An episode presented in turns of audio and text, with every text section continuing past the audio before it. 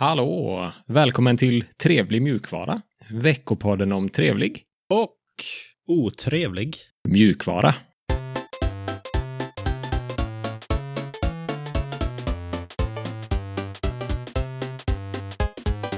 Mitt namn är Sebastian och med mig har jag Alex på andra änden.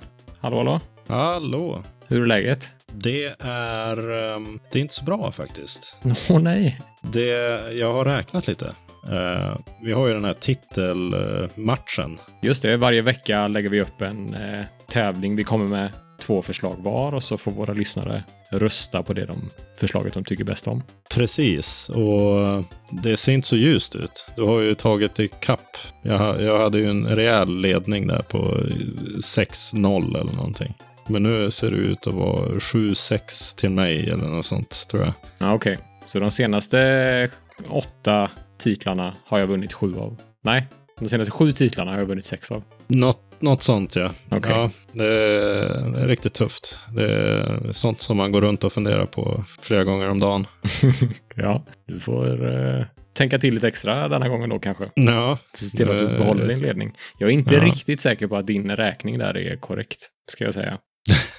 den är alltid korrekt. Ja, det kan hända att jag får räkna efter själv också. Ja, ja. Ha, vad ska vi prata om den här veckan då? Denna veckan blir det massa spännande grejer. Vi kommer börja och snacka lite om Fediverse, som är ett spännande ämne, tycker både du och jag.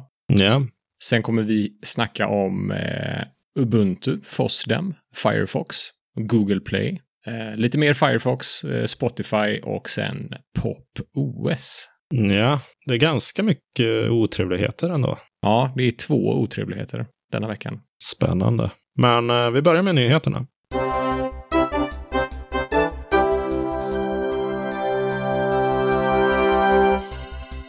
Federerat universum och fyra korta nyheter. Fediverse rapporterar. Mm. Det låter spännande. Ja, är det verkligen Fediverse som rapporterar? Fediverse är väl en samling av servrar och teknologier egentligen. Ja, det kan man nog säga. Hela universumet eh, som inkluderar, precis som du säger, massa olika servrar och tjänster och teknologier och protokoll och så vidare. Just det. Det är inte alla från Fediversumet som rapporterar, utan det är ju Fediverse Party-sidan som har släppt en liten insiktsrapport eller status för hur det står till där ute i Fediversumet. Mm. Men jag tänkte vi kan grotta ner oss lite i vad, vad är Fediverse? Vad, Ja. tror du att det, vad tror du att eh, namnet kommer ifrån? Jag tror att det består av två delar. Eh, för det första fed, federerat eller federated. Eh, och den andra delen är universum. Ja, jag tror de skriver att det är en kombination av Federation och Universe. Så Mm. det stämmer ju stämmer bra. Och det är ju någonting som har vuxit fram genom åren. Det började runt eh, 2008 med den här eh, sidan som eh, vi alla känner till. Identi.ca. Okej. Eh, Det var tydligen ett socialt nätverk eh, Aha. som skrevs av eh, Evan Prodromou. Okej. Ja, det var det första federerade sociala nätverket. Jag vet inte om det var det första som var federerat faktiskt. Men eh, det, det här eh, Fediverse föddes väl ur hans tänk där med Identica. Okej. Vad innebär det att det är federerat då? Hur, hur tolkar du det? Eh, I mitt huvud så är det istället för att det finns en stor eh, nod som sköter allting. Eh, ta Twitter som ett exempel. Ja, Så finns det många små noder, många små öar som eh, kopplar samman och kan kommunicera eh, mellan varandra. ja, det är väl ungefär så man kan beskriva det. Så det finns massa olika små Twitters då till exempel om man tar Twitter-formatet som ett exempel på någonting man kan fedivera. Fedivera? Federera. Ja, precis. Och eh, de här olika öarna brukar väl kallas för instanser och det är egentligen servrar. Just det. Och på de här instanserna så kan man skapa konton eller så kallade identiteter. Och med de här identiteterna så kan man kommunicera mellan olika instanser och serverteknologier för att teknologierna använder ett eller flera protokoll. Mm, just det. Som alla är överens om. Det är det där. Activity Pub är något protokoll vi har snackat om här i podden tidigare. Mm. Som är ett av de typiska, tror jag. Ja, det finns ett gäng. Ehm, den här uh, Evan Prodromo som startade Identica Mhm. eh, släppte ju däromkring 2008 eller några år senare eh, GNU Social eh, under en sån här GNU Afera GPL-licens. Och i det där eh, släppet så definierades O-statusprotokollet som är en öppen standard för federerad mikrobloggning Okej. Som möjliggjorde att användare på en server kan skicka och ta emot uppdateringar från eh, andra servrar. Och det är egentligen en samling med protokoll. Det är Atom, Activity Streams, WebSub, Salmon och eh, WebFinger som utgör O-statusprotokollet. Okej. Men 2014 så började W3C faktiskt ge sig in i det här med sin eh, Federated Social Web Working Group. Och då började man jobba på en nyare standard kallad ActivityPub som vi alla har hört talas om tror jag. Ah, okej. Och den är baserad på den där protokollsamlingen eh, som jag nämnde nyss. Mm. Och 2018 först, det var då ActivityPub tog över tronen från den äldre O-statuslösningen. Då visade det sig att majoriteten av teknologierna eller instanserna där ute körde ActivityPub. Okej. Så egentligen består Fediversumet av ett gäng olika protokoll och så är det lite splittrat vilka som är kompatibla med varandra. Mastodon kan prata med exempelvis PeerTube. Mm. Som är ett federerat eh, alternativ till YouTube. Ja, precis. Och där Mastodon är ett federerat alternativ till Twitter. Ja, så kan man se det. Mm. Och eh, jag tycker det är intressant i alla fall, för det är ju det är inte en massa olika Twitter, utan det kan ju vara en variant av Twitter där och en eh, PeerTube som är en variant av YouTube och sen kan det vara chatt och det kan vara eh, Instagram-alternativ som Pixelfed och alla de här har ju olika format, men de kopplas ihop ändå. Just det. Och det kräver lite olika protokoll och då är ju ActivityPub ganska stor där. Men även Diaspora och Matrix och O-status och XMPP spelar också stora roller i Fediversumet. Mm. Hade det inte varit häftigt att ha en tjänst för podcast Ja, som är federerad och med i Fediversumet? Så du kan publicera eh, din podcast på Mastodon och så kan man få kommentera på den till exempel. Ja. Lika den. Jag menar om det finns eh, text, bild och video i Fediversumet nu, varför ska det inte kunna finnas ljud också? Kanske finns. ja, det är ju det som är lite svårt. De- Det finns väldigt många som använder protokoll som, är, som används i Fediversumet. Mm. Så det kanske redan finns. Jag, jag har inte sett något. Det sk- Det skulle vara något Soundcloud-alternativ då kanske. Ja, just det. Just det, just det. Men det de rapporterar om det här då, eh, Fediverse.party, det är att det har ju ökat ganska mycket, antalet servrar. Så i slutet av 2020 så rapporterades det in ungefär 5900 instanser av olika typer. Och då räknar man ihop alla de här PeerTube, Mastodon och så vidare. Så det är nästan 900 nya under året. Ja, okej. Fräckt. Ja, och det här är ju statistik som administratörerna själva har valt att förmedla eller pusha upp i, i Fediverse.party insamlingsmotor, eller vad man ska kalla det. Ja, okej. Ja, jag förstår. Ja, Ja, det, så det är ju antagligen bara en del av eh, alla nya servrar ja, som rapporteras in.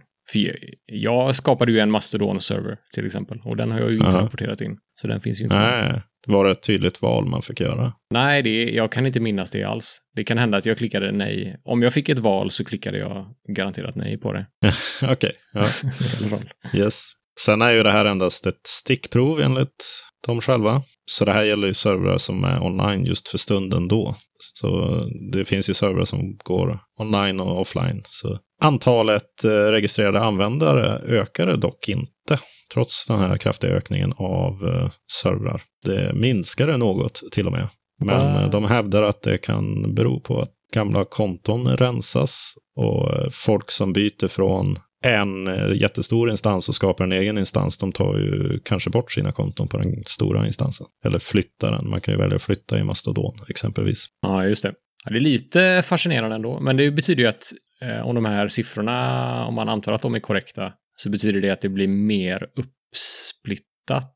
Ja, Samma antal men eh, mer utspridda på många olika Ja, servrar. ja, de skriver det att det är ju ändå syftet med Fediversumet att decentralisera. Just det, precis. Och det är ju nästan bara en fördel vad jag kan se att det splittras upp mer. Ja, För då blir det mer, mer relevant eh, information för varje person. Ja, precis. Och så blir det ju lite mer robust och det är ju så här det är tänkt att fungera. Just det. De eh, listar även de sju nätverken som haft störst tillväxt av servrar. Och då tänker jag att jag listar de här och så ska vi se vilka du känner igen. Och Mm. så eh, ser vi om vi kan ungefär lika mycket. Och den eh, som har ökat mest, vilken typ tror du att det är? Jag sitter ju och tittar på den här listan nu. Jag har länken uppe framför mig. Så det, blir lite... Det är ju fusk! du får ställa Okej. en annan fråga. Du får ställa Men, fråga okej, om vi- jag vet vi- vad det är för någonting. Ja, Okej, vi, vi ställer det. Den som har ökat mest är Peertube som har ökat med 320. Mastodon har ökat med 237. Och båda de där känner vi nog igen va? Ja, just det. Det är YouTube-alternativet och Twitter-alternativet. Precis. Och Pleroma kommer på tredje plats med en ökning av eh, 224 instanser. Och där börjar min eh, kunskap att eh, där, där känner inte jag till vad Nej. Pleroma är för någonting. Samma här. Jag vet inte vad det är. Det är tydligen en eh, variant av Mastodon, eller det påminner en hel del om Mastodon. Det bygger inte på samma saker alls, men de som utvecklar den hävdar att det är mycket enklare och, och, och lättare att drifta den. Aha, okej. Det kräver inte lika mycket om man skriver på sidan att man kan hosta den på en Raspberry Pi, bland annat. Det tror jag i och för sig man kan göra med Mastodon-instans också. Men okej. Ja, nu är ju Raspberry Pi ganska kraftfull Ja. nu för tiden. Så. Men det är en mikrobloggsplattform också. På något Ja, vis. ja, det är det. På fjärde plats kommer Write Freely. Skriv eh, fritt med sj- 74 i ökning. Okej. Det vet jag inte vad det är heller. Aldrig hört talas om. Nej, jag visste initialt inte vad det var, men sen när jag började läsa på om det så vet jag faktiskt att jag har tittat på det där. Och det är en bloggplattform som fokuserar på att göra det väldigt enkelt att publicera och skriva sina texter på ett smidigt sätt. Okej, så om jag ska jämföra det med något icke-federerat alternativ så är det kanske som dev.to eller som medium? Mm, ja, ja, ja, det stämmer nog. Jag tycker den påminner ganska mycket om medium. Mm. Och det är någon hybrid kanske mellan Wordpress och medium. För man får ju det trevliga från Wordpress med att det är open source och att man kan hosta det själv. Och sen är det trevlig frontend och re- rent och enkelt från, som den har tagit lite från medium tror jag. Mm. Och den har en stor instans som heter write.as. Okej, Så den kan man gå in på och titta om man är intresserad. just det. Sen kommer Misskey. Det är också någon slags decentraliserad mikrobloggplattform. Mhm. Aldrig hört talas om heller. Nej, den påminner en hel del om Mastodon. Verkar ha lite mera inställningsmöjligheter när det gäller dashboards och grejer. Det är ju kanske lite... Det gäller väl att nischa in sig på någonting när man ska slå sig in på, Ja, nya, på något där det redan finns saker. Sen på näst sista plats eh, av de här sju då, det är Mobilison, eller Mobilison. Vad är det för något då? Det är eh, samlas, organiseras, mobiliseras. Det låter ju som att man ska göra uppror här, men det, det, jag, jag tror att det är ungefär som events på Facebook. Nu var det Ah. länge sedan jag hade Facebook, men man kan arrangera och, och planera och lägga upp saker som folk får anmäla sig till. Ja, okej. Det är inte alls en dum idé faktiskt. Nej, Jag har hört att många som vill röra sig från Facebook eh, stannar bara av den anledningen att de har ett så bra eventboknings eventhanteringssystem. Ja, precis. Jag, eh, jag håller med. Det låter helt hel intressant faktiskt. Ja. Det ska jag titta närmare på. Och på sista plats av de sju, det är Pixelfed. Det vet jag faktiskt vad det är för något. Ja, det var ju en av våra lyssnare som gjorde mig varse om det. Ja, det är nog samma här. Minns inte vad det var jag hörde det. Men det är Instagram va? Ja, något slags. eh, Påminner väldigt mycket om Instagram, Ja. måste jag säga. Sen eh, finns det 19 nya projekt som gick med i Fediverse. Och jag tänker inte lista alla 19 här, men eh, jag tog ut ett, ett gäng som jag tyckte lät intressanta ändå. Mm. Och det är Flocking Birds som är ett slags LinkedIn-inspirerat nätverk för professionella relationer. Jag vet inte, är det så man säger? Ja, ja visst. Ja.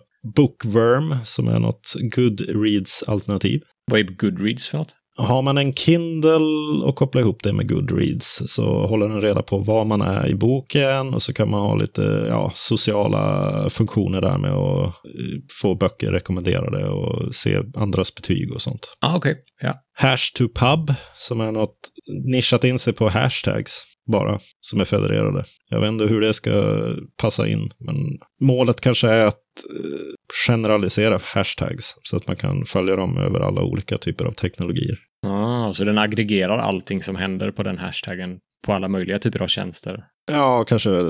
Nu har inte jag djupdykt i det där, men det är väl Nej. så jag föreställer mig det. Ja. Kanske. Okay. Gathio, som är någon självförstörande, self-destructing, delbara, oreg oregistrerade eventsidor. Så det är väl ungefär som eh, Mobilison, fast eh, ännu mer anonymt. Okej. Okay och Skohub, där man får följa skolmaterial. Möjlighet att följa olika ämnen och bli notifierad om nya material som kommer ut i Fediversumet.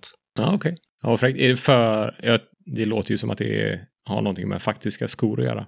Men då är det ett verktyg för lärare eller eh, elever? ja, det är ingen, det är ingen uh, shoe hub, utan det är school hub, tror jag. Ja, ja, okej. Okay. Ja. Det kanske är en svensk som har skrivit det där. Det är ändå SKO Hub. Ja. ja. Spännande i alla fall. Det händer väldigt mycket och det är kul att se. Och det verkar ju som att det kommer inte bli mindre populärt att prova de här tjänsterna. Big Nej. Tech ligger ju lite risigt till med sina manövrar, det sista, tycker jag. Ja, just det. Det kan behöva lite utmaning. Om det är någon, du kanske också har något förslag, eh, men om det är någon av våra lyssnare som har förslag på en kommentarsfunktion som är federerad eller som kan koppla mot ActivityPub så skulle jag gärna vilja ha tips på det. Så man kan integrera på en hemsida i en bloggpost till exempel. Mm, som bara jackar in sig i Fediversumet på något vis. Ja, men precis. Och du kan använda din eh, profil som du har skapat på någon av de här tjänsterna eh, och kommentera på ett blogginlägg då. Ja. Jag vet inte, det kanske inte alls passar in. Det kanske är omöjligt. Nej, det borde det inte vara. Det känns ju som att det mesta är möjligt. Ja. Ja, nej, det, mm, jag känner inte till någon. Men nej. Eh, lyssnarna kanske har lite koll. Ska vi ta och kika på vad mer som har hänt lite kort den här veckan? Ja, det gör vi. Ubuntu 21.04 ska gå över till Wayland som default, eller standard. Ooh, Wayland har man ju hört massa om, tycker jag. Men jag har aldrig riktigt fattat vad, vad som är så häftigt och vad som är så bra med det. Nej, men vi har väl sagt två, tre gånger att vi borde ta något specialavsnitt om det där.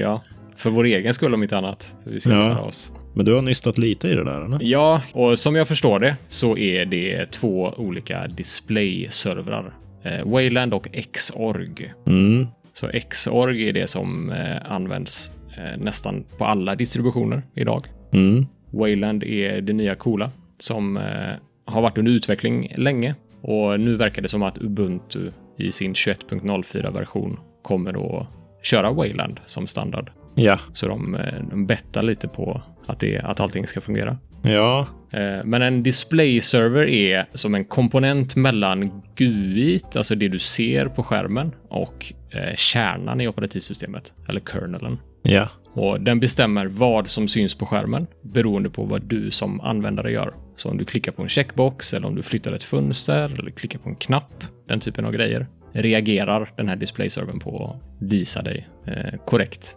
saker helt enkelt. Just det. Wayland och Xorg bygger på olika arkitekturer. Så jag tror att det är det som är huvudskillnaden mellan dem. Och anledningen till att man ville skriva om den här arkitekturen, eh, man ville göra en ny display server på grund av att Xorg har lite brister. Den bristen som eh, brukar tas upp oftast verkar vara att det inte finns någon isolation mellan klienterna eller applikationerna som man kör. Mm. Så eh, det, det, är en massa data som läcker mellan dina olika fönster eller applikationer som du har startat. Yeah. Och ett spännande exempel på det där var att man kan eh, ganska enkelt testa det här själv genom att logga knapptryck. Eh, så det finns ett kommando man kan köra som heter X-input. Mm. Och om man kör det så får man eh, ID för alla sina input-enheter. Så du får ett ID för ditt tangentbord och för din mus till exempel. Just det. Och sen kan man köra, så hittar man det ID där då för sitt tangentbord till exempel. Och då kan man köra X input mellanslag test mellanslag det här ID. Och när man kör igång det så kommer den logga alla knapptryck du gör oavsett i vilken applikation du gör det. Eh, så om du startar den här test, testet i en terminal, sen öppnar du en ny terminal och så skriver du sudo någonting som kräver ett lösenord. Då kommer lösenordet i klartext att loggas i den andra terminalen. Ja. Eh, och det känns ju lite scary. Jag blev väldigt förvånad över att det gick att göra när jag testade det nu. Ja, just det. Och tanken med Wayland är att den ska lösa det här problemet med sin nya arkitektur. Ja. Så att det finns isolation mellan applikationerna. Wayland har också sina egna problem och det främsta verkar vara att det finns färre features och lite dålig kompatibilitet med gamla program och framförallt tredjepartslösningar som har integrerat med Xorg tidigare som måste byggas om till Wayland. Eller i vissa undantagsfall saker som inte ens går att bygga till Wayland på grund av att Wayland har den här andra arkitekturen då. Just det. Och eh, har man Nvidia så går det inte att köra Wayland. Nej, just det. Om man kör med deras stängda drivrutiner och det måste man ju nästan göra för att få lite prestanda. Ja. Har jag förstått det som. Just det. Ja, det gör jag, så jag kommer inte kunna köra det då. Men jag tror inte att det direkt är ett problem med Wayland, utan snarare att Nvidia inte vill samarbeta. Nej, just det. Sen tror jag det är en av de, en till skillnad som är ganska stor är att Wayland är ett protokoll. Så Xorg har ju sin server som är implementerad och redo. Medan ska man köra Wayland så eh, behöver de här olika skrivbordsmiljöerna, till exempel Plasma och, och, och Gnome exempelvis. Mm. De behöver ha, implementera sin egen Wayland-server också. Mm, just det. Och det medför ju att det blir lite mer jobb, men samtidigt också att det blir lite mer optimerat, om jag förstått det rätt. Ja, just det. Det är ett protokoll helt enkelt. Sen finns det ju referensservrar som fungerar hjälpligt, men eh, de som har kommit längst är väl Gnome, tror jag. Mm. Och Fedora var ju tidiga med att sätta Wayland som standard. Det har de haft i några år nu. Och redan i Ubuntu faktiskt. Men det här är inte första gången man provar att köra Wayland som standard. Utan det gjorde man ju även i version 17.10. Ah. Men ja, man valde ju att gå tillbaka till Xorg igen med 1804. Ja, okej, okay. för det var för mycket buggar helt enkelt. Eller buggar, funktionalitet som fattades? Eller? Ja, det var ju vissa problem. Men man hoppas ju på att kunna få ut den här versionen då, 21.04 med Wayland. Och ha tillräckligt med tid på sig till nästa LTS. Och det är den som kommer nästa år, 22.04. Mm. Det tidigare testet då, 1710, stötte ju på patrull som sagt. Man hade en del problem med exempelvis skärmdelning och lite sånt. Ja, okej. Okay. Ja, ja. Så då är Ubuntu 22. Eh, någonting, ja, nästa års Ubuntu, som är den nya LTS, då är målet att Wayland ska vara standard i nya LTS. Ja, ja, det är väl det. Jag har ju provat Fedora med Wayland och det kanske är placebo, men jag tycker verkligen att det känns mycket mer smidigt, höll jag på att säga. Vad kallar man det? Smooth på svenska. Ja, ja precis. Nej, jag förstår. Fosdem online. Mm, tack Bitin för det tipset. Vad handlar det om? Ja, Fosdem är en konferens som vanligtvis brukar hållas på, på riktigt i Bryssel. Det är en gratiskonferens där tusentals utvecklare samlas för att dela med sig av erfarenheter och idéer. Men i och med den här rådande situationen så får man ju köra det online på distans. Ja. De har ett gäng stora sponsorer. Det är Google, AVS, Red Hat, Cisco, Element. Det är ju de här som gör den här chattapplikationen till Matrix. Ah. Och det går av stapeln den 6 till den 7 februari. Okej. Okay. Så länk i avsnittsbeskrivningen för det. Kan man boka biljetter då? Det är gratis. Oh. Firefox 85. Ja, ny version igen. Äntligen. Snackar aldrig om Firefox i den här podden. Nej, vad är det som är nytt och spännande där då? Det är faktiskt lite, jag har valt, plockat eh, speciellt en eh, intressant sak. Och det är att Firefox i version 85 skyddar mot supercookies. Superkakor? Vad är det för någonting? Nej, Det ska jag förklara. För Ja. ska försöka i alla fall. Det är alltså cookies som inte är cookies egentligen. Eh, Så cookies är ju något specifikt i en webbläsare. Lite textsträngar som sparas. Ja. Men supercookies är, är som dolda cookies. Det är alltså information man sparar om en användare på ställen där man inte borde kunna spara information om användaren egentligen. Och de kallas Ja. för supercookies för att de är svåra att identifiera, svåra att eh, bli av med och svåra att förhindra. Aha, okej. Eh, Så ett exempel på det är om en eh, eh, sajt 1 har en bild som cachas och Ja. om man då injicerar lite användarinformation i den här cachen. Så man har möjlighet att komma åt till exempel Firefox bildcachnings eh, API på något sätt där. Ja. Så injicerar man lite användardata och sen på sajt 2 så använder man samma bild, bäddar man in samma bild Aha, och då kommer den här bilden att hämtas ifrån cachen och då kan man läsa ut den här injicerade användardatan ifrån cachen. Ja, Okej, så kan man eh, lagra lite information om var man eh, kommer ifrån och... Just det, du kan följa en användare, eh, spåra den runt om. Och det finns flera cacher, det är inte bara bildcachen utan det är HTTP-cachen, favicon-cachen och massa olika cacher som jag aldrig har hört talas om. Som man kan utnyttja Ja. på det här sättet. Och för att råda bot på det här så har Firefox gjort uppdateringar i sin nätverksarkitektur. Och i och med de uppdateringarna så kommer all cache och all nätverkstrafik isoleras till sajten där de skapades. Ah, Så det är alltså helt omöjligt att göra sån här eh, cross-domain tracking. oh, okej. Ja. Och Chrome och Brave och Safari och Tor browser jobbar också på samma sak. Men eh, Firefox blir först med att släppa den här featuren. Ja, det är ju en, en liten vinst. Det tycker jag. ändå. Absolut. Sen ett par andra saker som kan vara värda att nämna är att det är ingen mer Flash i Firefox. Det finns inte ens en setting för att tvinga fram det. Nähä. Jag ja, trodde att det var borta redan. Men det, Ja, det trodde jag med. Men nu är det definitivt borta. Ja, kan man göra en sån här då kanske? Hej då, Flash. Ja, det är fint.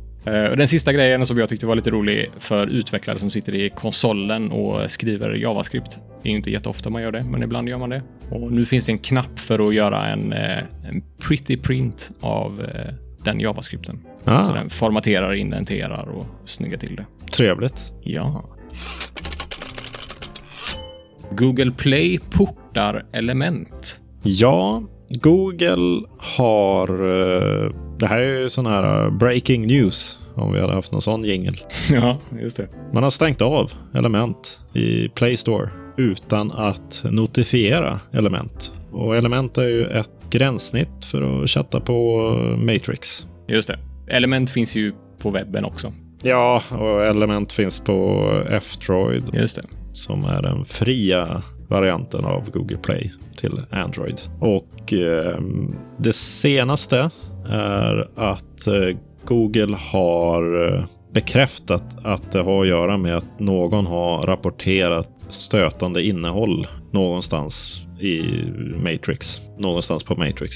Ja, okej. Och tydligen rapporterat appen för det innehållet. Ja, det känns som att det finns eh, lite bra liknelser att dra här, men jag kommer inte på någon just nu. Podcast Addict råkade väl ut för något liknande. Just det, det snackade vi om i podden också. De blev ju eh, avstängda ett tag där på grund av att de hade poddar som pratade om covid-19. Och Google var väldigt aggressiva med att ta ner appar som pratar om covid-19 Mm. på något vis. Så Ja, just det. Ja, det är ju lite samma sak här. Men det är ju befängt att stänga av element. Det är ju bara en... De är ju inte ansvariga för vad det finns för content på alla möjliga kanaler. nej, alltså det är ju som att ta ner en webbläsare för att man kan surfa in på stötande sidor. Just det. Det är en bra liknelse. Där har vi den. Ja, det är helt märkligt. Men eh, det är väl något automatiserat och de tar det säkra för det osäkra på Google. Mm. Och det här kommer väl att reda ut sig så småningom. Ja, det får vi hoppas. Så länge kan man ju använda webbklienten. Det gör jag. Den funkar jättebra, tycker jag. Just det. Bra tips. Ja, det var ju lite halvotrevligt det där. Vad Mm. tror du? Ska vi fortsätta på eh, otrevlighetsspåret? Ja, det tycker jag. Mozilla och Spotify. Hjälp! Mozilla hör man inte ofta. här. Eller ja, det har vi väl haft i någon otrevlighet kanske. Ja, kanske. Vad är det som eh, Mozilla har ställt till med den här gången? Ja, det ska jag försöka förklara. Ja, Det handlar ju om Firefox och en specifik funktion i Firefox som eh, är borttagen nu i version 85 som vi snackade om innan. ja, Och det är Firefox SSB heter den funktionen. Och det står för Site Specific Browser. jaha, inte supersök banan. Eh, Nej, men det hade det kunnat göra. Ja, Och den här site SSB eh, har vi snackat om tidigare i podden. Vi hade den som en trevlighet för några avsnitt sedan. Avsnitt tre i säsong fem pratade vi om Ja. den. Och för att bara gå igenom lite snabbt vad det är för någonting så är det, du kör en webbsida i ett rent fönster, så att säga. Så det är en eh, Firefox browserfönster som startar utan adressfältet eller tabbar eller menyer eller någonting. Ah, det är den. Just det. Den ja, som du kör lite grann. Eller gjorde i alla fall. Ja, men precis. Jag har ju kört den för Mastodon framför allt. För jag gillade inte Ja. någon av de native-klienterna som fanns. Nej. Jag tyckte den var jättedåliga. Men jag gillar webbgränssnittet. Men jag vill ändå ha den som en separat eh, app, eller appliknande en grej. Så då har jag kört SSB med Mastodon. Varför plockar de bort det? De plockar bort den för att de säger att det finns många buggar i den. Det var aldrig en färdigställd eh, feature, utan eh, den låg i alfa, något slags alfaläge. Så många buggar eh, i kombination med att de gjorde en användarundersökning som visade att funktionen inte gav någon direkt uppenbar fördel. Och det kostade för mycket tid i testning och bugghantering. Och de har väldigt Ja. begränsade resurser. Okej. Ja, ja, alltså, ja, det är ju lite tråkigt. Jag var ju, håller ju på med lite sådana kioskgränssnitt typ, som ska visa webbsidor och då hade det varit trevligt att välja deras SSB-funktion då. Men Ja, just det. Precis. ja, tråkigt. Ja, det blir inget med det. Du får använda Nej. Chrome istället, som har den featuren. Mm. Och det här är ju eh, för appar på desktop. På mobiler så finns det ju fortfarande möjlighet att eh, spara sådana här PWA-appar, progressiva webbappar. Just det. Ja. Så att det ser ut precis som att de är native-appar på mobiler då. Men eh, ja, nej, det Firefox-teamet säger att det finns ingen, eh, inga planer på att återuppliva det här projektet som det ser ut nu. Nej. Och det är många besvikna användare på buggforumet där som Firefox har. ja, det kan jag förstå. Ja, jag med. Jag är besviken. Jag använder ju det. Ja, nu är det borta. Jag är besviken och jag använder det ju inte ens. Nej, ja, du ser. Ja, ja, ja vi får blicka vidare. Ja. Spotify vill lyssna. Ja, är vår nästa otrevlighet. Har du hört talas om det där nya patentet som eh, Spotify har fått? ja, det fladdrade förbi i mina flöden. Mm. Jag, jag blev lite förvånad över det. Det var att de hade tagit eller skaffat patent på att anpassa eller rekommendera musik utifrån det den snappar upp från mikrofon och lite sånt. Ja, just det. Så att appen har mikro, sig att använda mikrofonen. Ja, Och det här patentet handlar om att extrahera datapunkter, alltså användbar information, ifrån tal och ljud från din mikrofon. Så det kan vara saker som ditt humör, ditt kön, din ålder, din dialekt och vad du är för i för slags bakgrund. Om du är ensam eller om det är fler personer kring dig. okej. Och med de här datapunkterna så ska de då kunna ge bättre rekommendationer. Och jag Ja. ser ju bara framför mig något eh, dystopiskt scenario. Eh, vi hör att du är stressad. Här är en spellista med lugna favoriter. ja, Jätteläskigt. Jag vet inte. Det, det kan ju också vara ungefär som när man slår på det här eh, springmusiksläget. Att det är någonting man slår på. Och eh, då är det en kul funktion snarare, förhoppningsvis. Ja, just det. Väldigt opt-in eh, baserat. Ja, jag hoppas de tar den vägen och inte håller på och smyglyssnar och håller på. Mm. Ja, det hoppas jag med. Det måste ju finnas lagar och regler som förhindrar Ja, någon, någon måtta får det vara. Ja, jo, verkligen. Så det är väl kanske inte nödvändigtvis en, eh, beroende på hur de implementerar det, så eh, kanske det inte är en otrevlighet. Jag vet inte.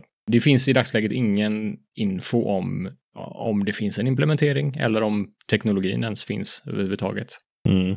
Jag såg att det var någon som spekulerade i att det redan används. Ja, det är ju läskigt. Jag, jag tvivlar på det. Det hade nog varit lite för vågat av dem att göra på det viset och det hade nog dykt upp. Ja. Men det, det vet man väl kanske inte. Jag vet inte. Är det inte hemskt att vi inte vet det? Ja, det är lite otrevlig mjukvara kanske. Ja, om så är fallet så är det verkligen otrevligt. Ja, ska vi eh, gå över på lite trevligare ämnen kanske? Ja, det gör vi.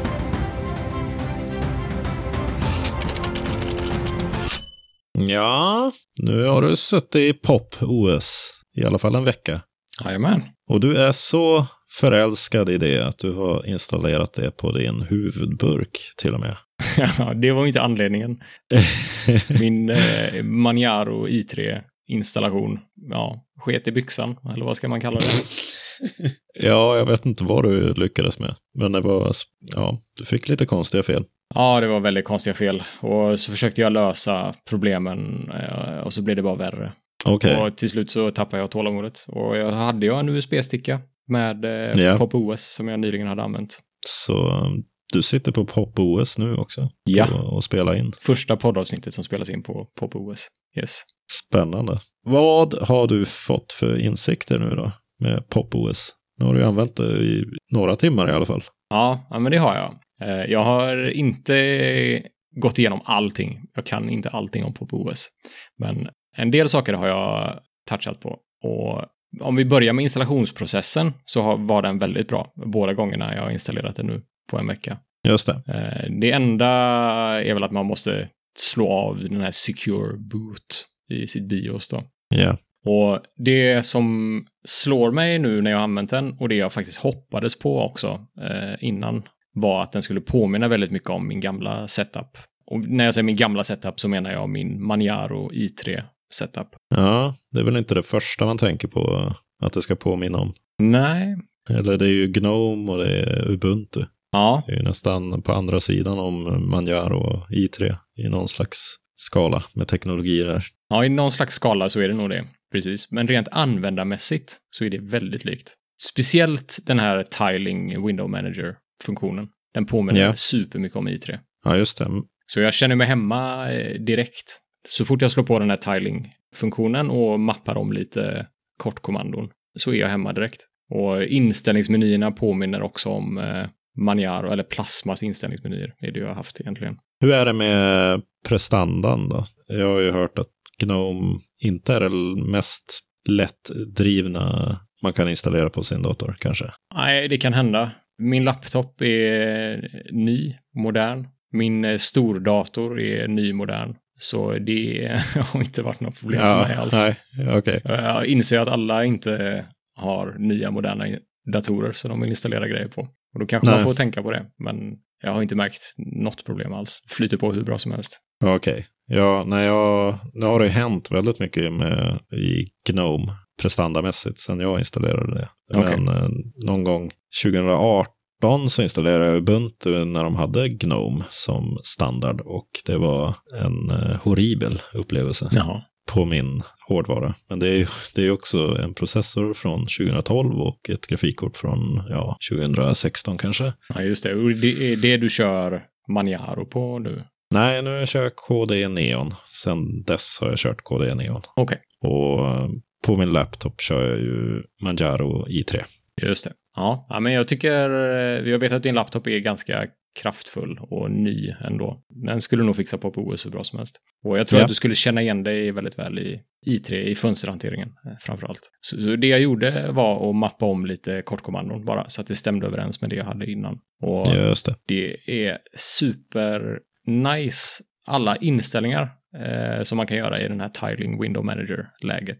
Det finns ungefär samma inställningar som det finns i i3. Så du kan ändra liksom hur mycket gap, eh, hur mycket mellanrum du vill ha mellan dina fönster. Ja, Om du vill ha en aktiv eh, border eller ram kring det fönstret Mm. som är aktivt. Vilken färg den ska vara. Eh, om du ska visa fönstertiteln. Eh, Den typen av inställningar finns liksom direkt i aktivitetsmenyn här uppe i min startmeny så att säga, Mm. som ligger i toppen. Och sen har de ett interface för att mappa om eh, kortkommandona då också, som är väldigt bra. ja. Har du stött på några problem då? Jag har lite problem, eller problem vill jag inte säga, men eh, de har en egen sån här eh, applikationshanterare, installerare, eh, som heter PopShop. Ja, Det är deras variant av eh, PAMAC Manager, heter den va? ja. Eller Gnome Software eller Plasma Discover. Just det. Och den tycker jag är lite fattig här i PopOS.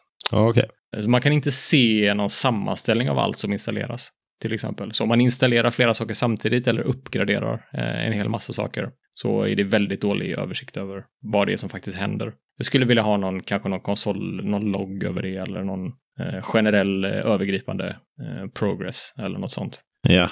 Sen är det vissa GUI eller UI, UX-saker som är lite konstiga. Så om du står på vissa tabbar i den här popshop så kan du inte söka, till exempel.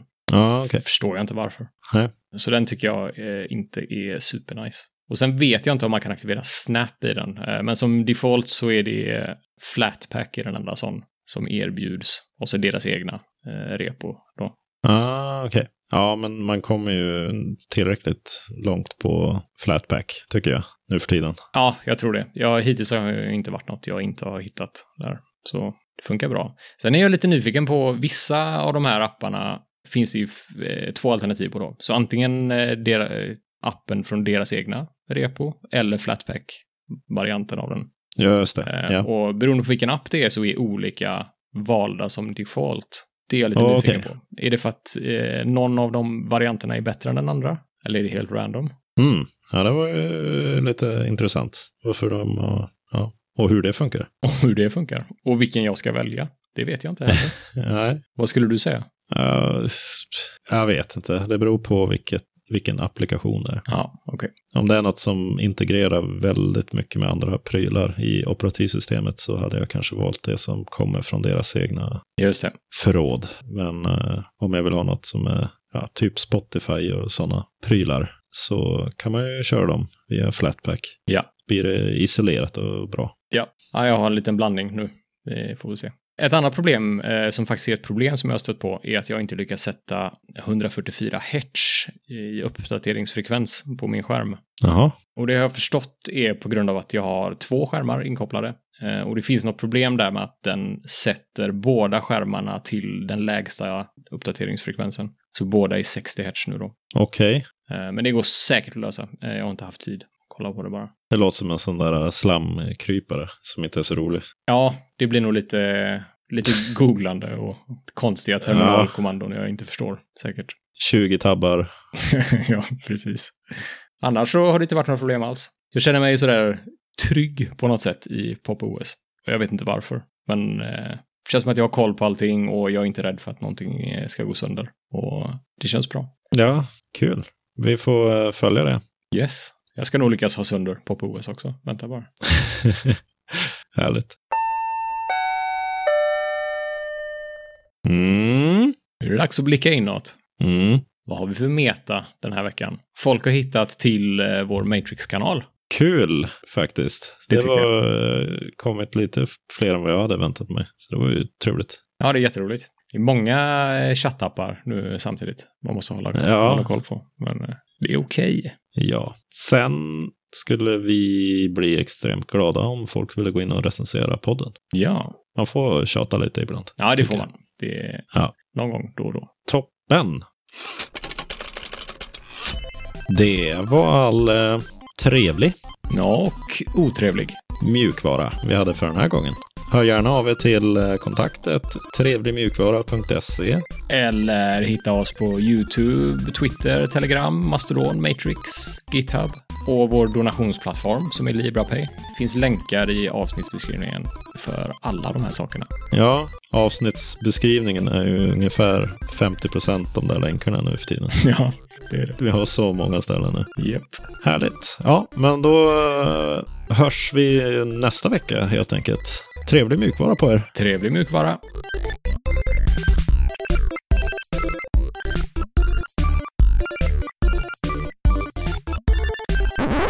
Och sen... Vi ska väl... Ja, vad innebär det att det är federerat? Federerat. Ja, vad innebär...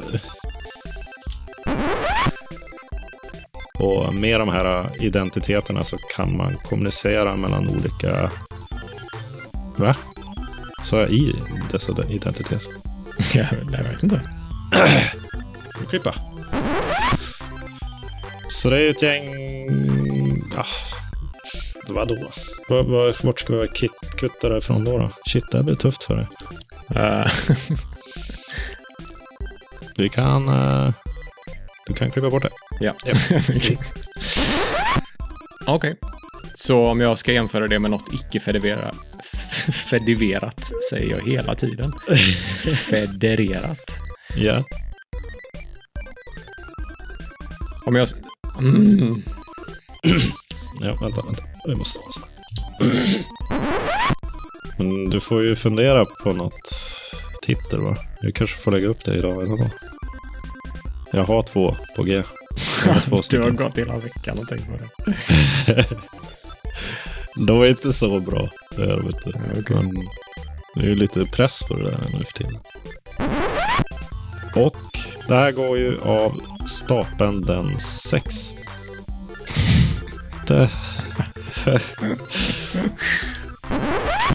Google Play portar Element. Eller Matrix. Ja, ja låt mig göra om den här. Mhm. Firefox och Spotify. Hjälp! Eller är det Mozilla egentligen? Firefox är ingen otrevlighet. Gör om den där. Ja. Vad, ehm, vad, vad har du för några spännande saker? att- Ja, vä- vänta, jag behöver inte säga spännande. Valter.